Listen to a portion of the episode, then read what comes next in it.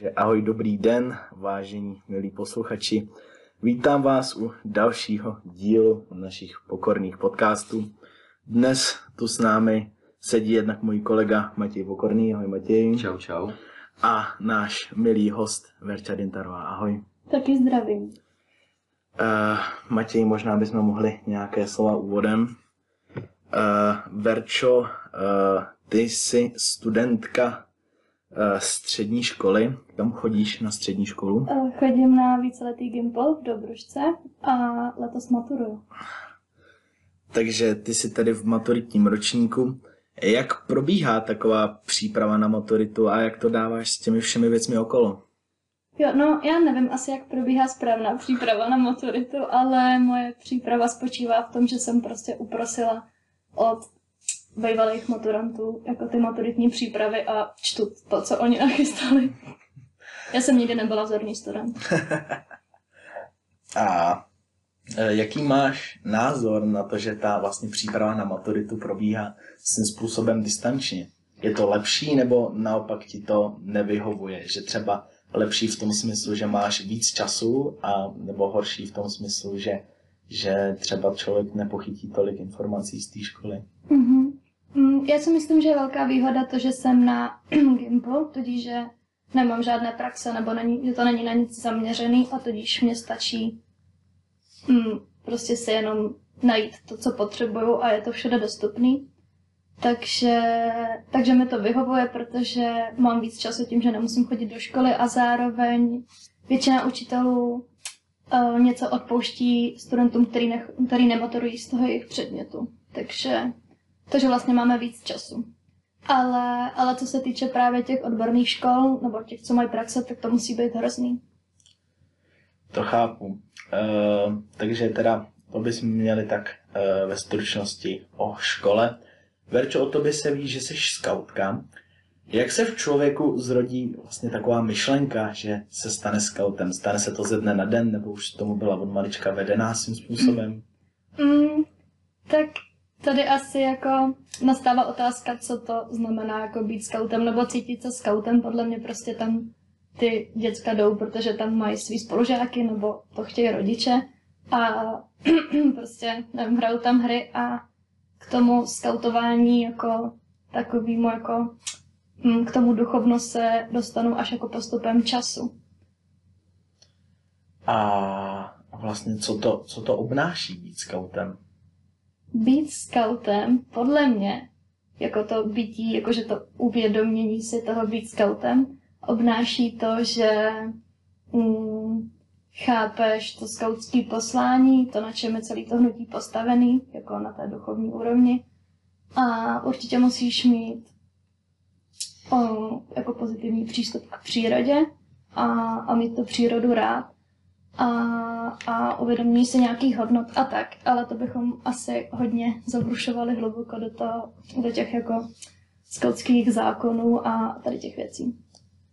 A řekni mi jako lajkovi, co se v tom skautu tak přibližně třeba děje, nebo co, co jakoby děláš konkrétně ty mm-hmm. skautu? Tak já bych začala tím, že skauting je jako celosvětový hnutí a, a vychovává to další a další generace k tomu, aby jako žili lépe, myšleno lépe, aby prostě zanechali ten svět lepší, než jak na něj přišli. Takže, takže se snaží chovat se lépe než ostatní a myslím si, že to lépe, který jsem tady několikrát řekla, může pro každého znamenat něco jiného. Pro mě konkrétně je to to snažit se pomáhat, kde můžu, co je v mých silách, ale ne na úkor sebe. A, a taky je určitě scouting hodně spojen jako s poznáváním nových lidí a nových přátel a k tomu musíš být jako svým způsobem otevřený a chápat ostatní a snažit se pochopit ostatní právě proto, aby si mohl poznat. Mm-hmm. A ty jsi vedoucí, že jo? Potřebuješ k tomu určité vzdělání nebo musíš podstoupit nějaké kurzy vlastně, aby se člověk stal vedoucím? Nebo mm-hmm. Jak to probíhá? No, abys jako papírově mohl pracovat s dětma, tak tomu potřebuješ mm, určitý papíry a, a právě skautský vzdělání, takže já konkrétně mám hotový čekatelský kurz Arbor Vitae. Byla jsem tam právě s Matějem a, a to mě opravňuje k tomu zorganizovat například jako skautský celovíkendový výlet. Mm-hmm. A když chodíš do skauta, tak tam se jezdí, myslím, teda jestli se nepletu, každé léto na tábory. Jezdíš pravidelně, nebo třeba uh, jezdíš jen tak jednou za čas? Mm, od té doby, co jsem ve vedení, jakože jsem vedoucí a pomáhám všechno chystat, tak jezdím pravidelně, ale když jsem byla dítě, tak jsem pravidelně nejezdila, protože jsem nechtěla. A třeba nějaký nejhezčí zážitek, na který doteď ráda vzpomínáš vlastně z těchto táborů? Mm, tak hodně mě utkvěl v paměti zážitek právě z posledního tábora, kde jsme byli s holkama úplně sami, jako vedoucí sami.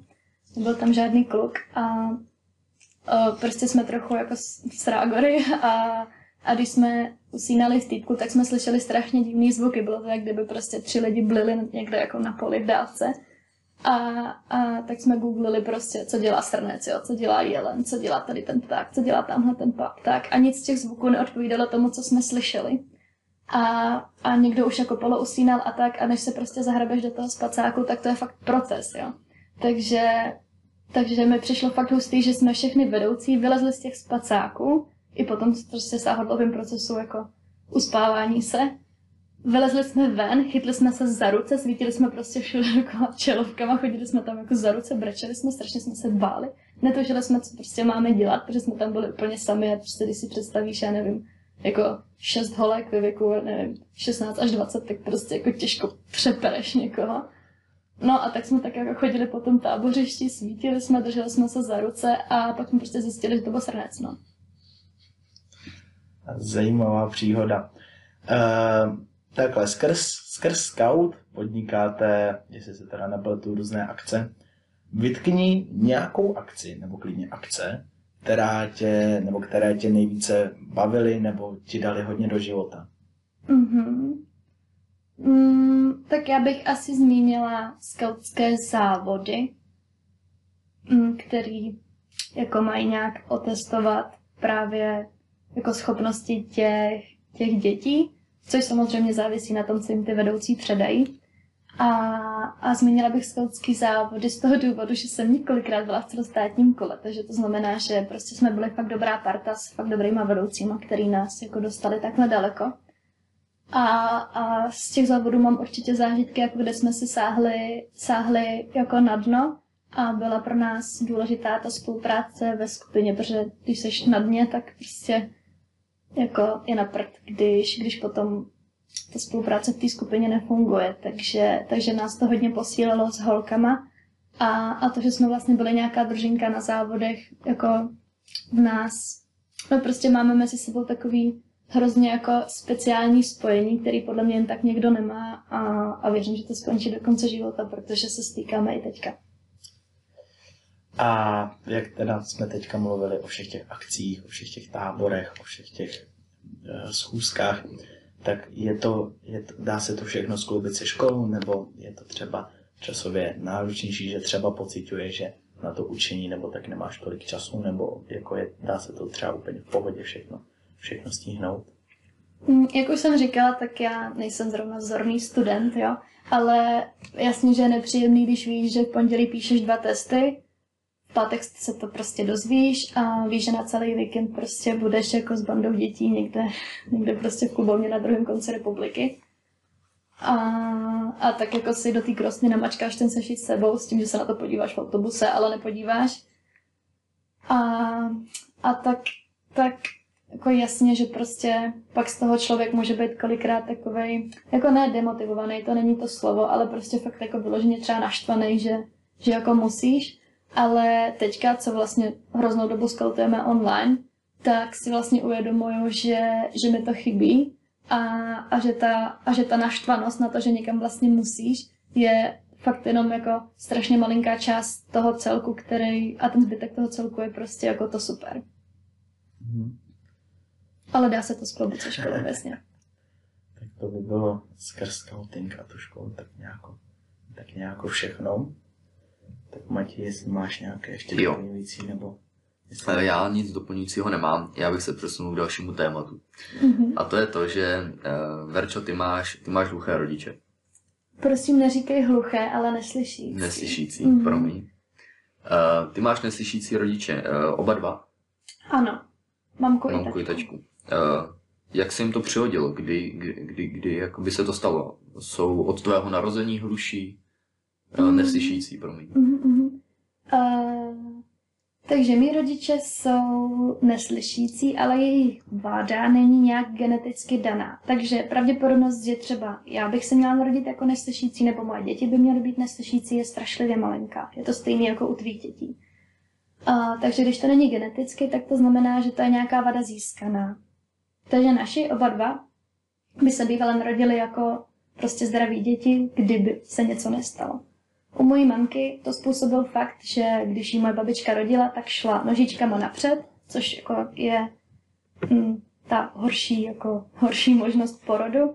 A, a kvůli tomu, že byl ten porod komplikovaný, tak se jí neokysličila část mozku a zároveň měla nějakou částečnou jako mozkovou obrnu.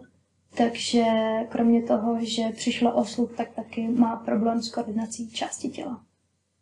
A můj taťka byl normálně do pěti, šesti let zdravý, ale měl zánět středního ucha a tenkrát prostě ty doktoři na tom nebyli jako teďka a nějak se to nedoléčilo a postupně sluch, sluch ztrácel až o hluchu úplně.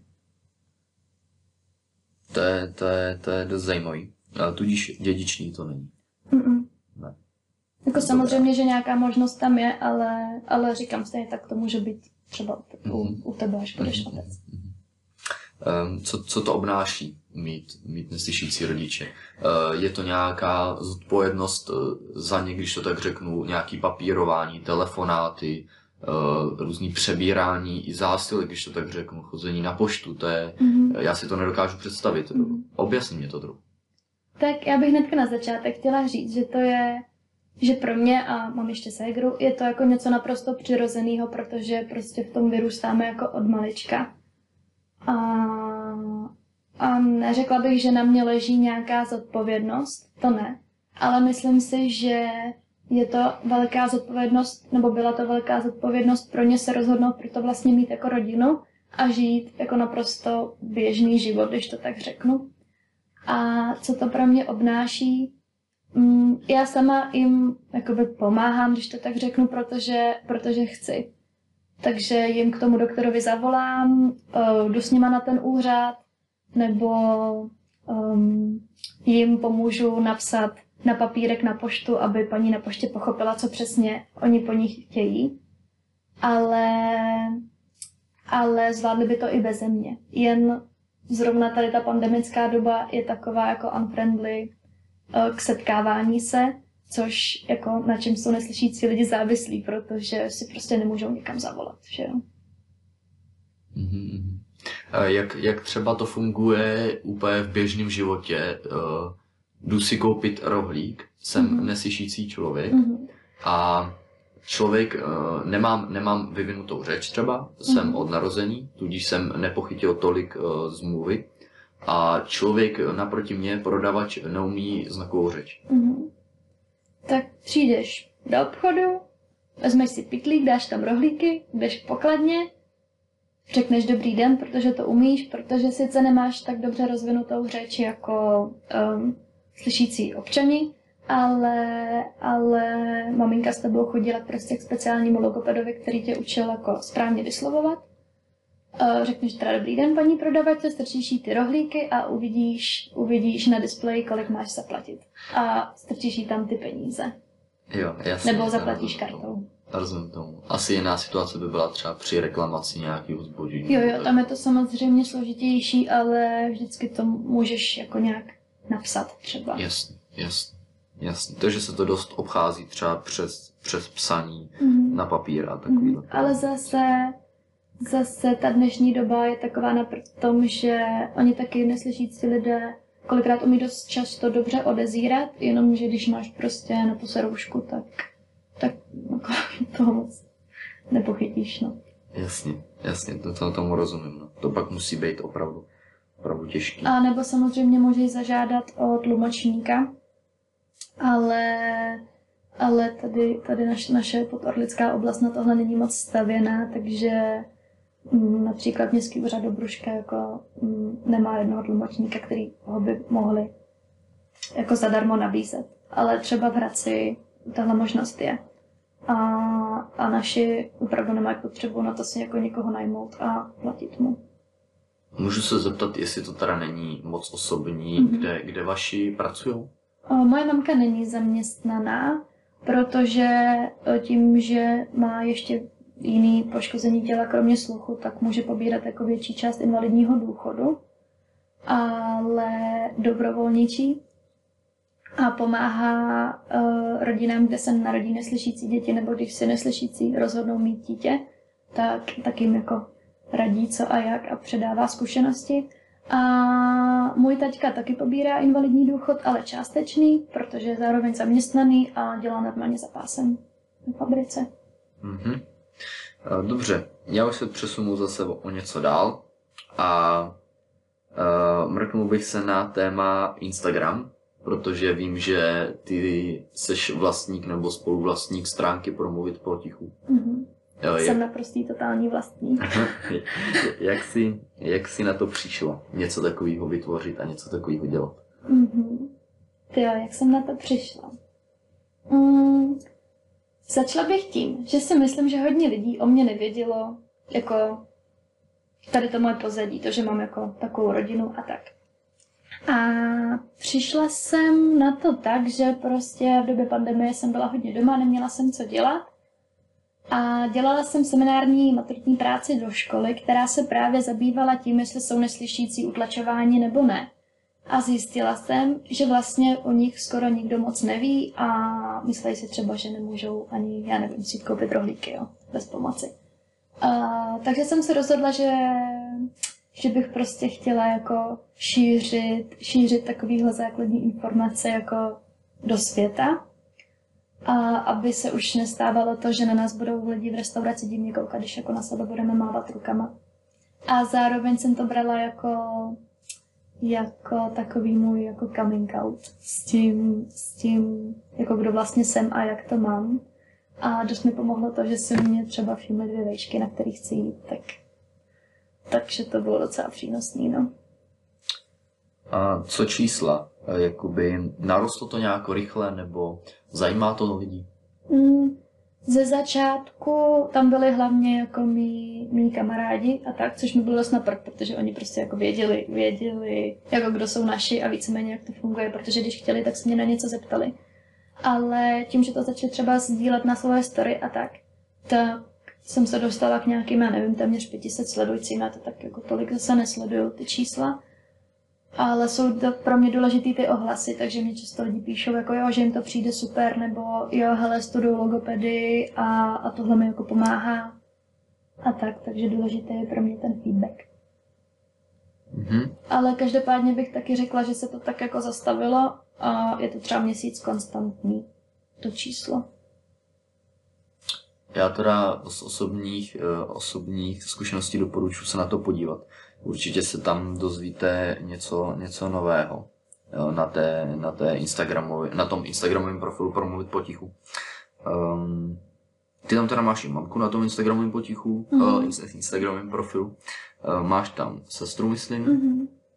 a máš tam nějaký graf, teďka myslím, na konci poslední příspěvek. Mhm. Jo, je to vlastně tabulka zaměřující se na to, co, na co mají naši, jako, naši mají průkaz jako ZTP, jakože jsou invalidní, a tak na co, na co máš jako od státu nárok, o jaký příspěvky můžeš zažádat a tak, protože si myslím, že, že někteří lidi můžou mít pocit, že třeba jako naši na tom můžou, já nevím, vydělávat nebo, nebo jako zneužívat toho systému. Ale, ale na druhou stranu vlastně, když se na ty, na ty tabulky a čísla podíváš a zároveň si jako progooglíš, co vlastně všechno pro ten invalidní důchod musíš udělat a kolik peněz to je, tak prostě zjistíš, že to je fakt bída. Takže jsem tím chtěla poukázat na tu finanční stránku. No. Že vlastně když si vezmeš, tak oni nejsou nějak mentálně narušený, oni můžou chodit, oni můžou pracovat rukama, oni vidějí, oni se můžou sami najíst, jediný, co tak neslyší. Ale stejně pro ně může být překážka třeba udělat si rodinu, protože nemají dost peněz, protože je nikde nechtějí zaměstnat, ale zároveň jim ten stát nedá, nedá tolik, aby jako mohli v pohodě bydlet a uživit se pomalu jako sami. Mhm. mhm. Dobře. Já bych se asi zase přesunul od tady toho tématu, když bylo velice zajímavý a věřím, že to byl velký, velký přínos. Eh, Máme tady už, chceme z toho zavíst takovou tradici, popiš se třemi slovy. Ah, ah. Uh, já si myslím, že jsem bezprostřední, random a hladová. Jo. A přesně eh, teď si docela podle mě naběhla, protože další část tady té tradice je, eh, proč si vybrala toto slovo. Um, vybrala jsem to, že jsem bezprostřední, protože si myslím, že se dokážu každému jako bez problému otevřít a nevadí mě mluvit jako o čemkoliv, ať už je to prostě to, já nevím, kolikrát za den se jdu vykadit, jo, nebo um, jako fakt prostě, že mě nevadí jako bavit se o osobních věcech a tak, nemám jako s tím problém. Hladová, protože jsem fakt milovník jídla. A milovník jídla jsou dvě slova a hladová je jedno slovo, takže proto hladová. A random, protože se mi každý den líbí něco jiného, často taky měním názory. A, a, a je to podle mě docela trošku synonymum ke slovu spontánní, což se snažím být. Já vím, že jsem právě to slovo spontánní zmínila v chatu, když jsme Mhm. si psali, že si napsala, že chceš být více spontánní. Jak jsi k tomu došla, že chceš být více spontánní? Já jsem k tomu došla tak, že já jsem jako trpěla tak, takovými divnými stavy, jako až úzkosti, jo, kdy jsem si prostě potřebovala v hlavě udělat jako možnost A, B, C, když se posede Ačko, tak teda bude Cčko, ale ještě jsem vlastně měla v záloze jako Dčko, kdyby se stalo tohle. A, a vždycky jsem musela jako být na všechno strašně nachystaná a všechno mít připravený.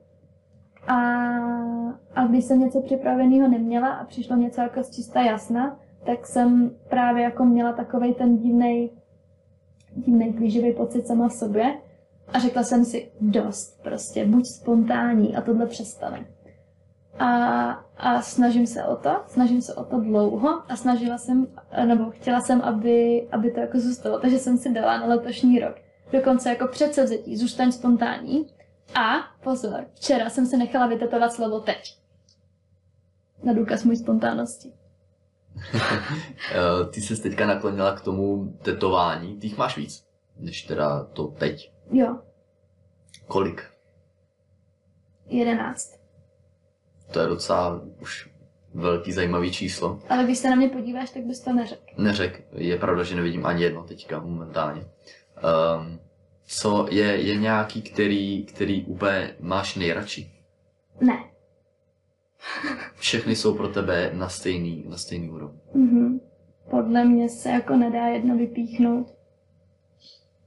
Vypíchnout tetování. Aha. A uh, máš všechny, který mají nějaký smysl? Nebo tam je něco, nějaký tetování, který se ti prostě líbilo? Mm, podle mě tetování nemusí mít nutně smysl. Uh, mě to například, já mám jako na žebrech kytičky a kmon, jaký mají kytičky význam, ale prostě jako když se na sebe podívám zrcadlo, tak si řeknu, to jo, jako jsi kočka.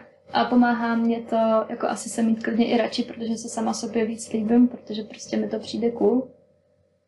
Ale mám i tetování s významem, kromě, že jo, kytiček, který prostě asi nic neznamenají. Dobrý.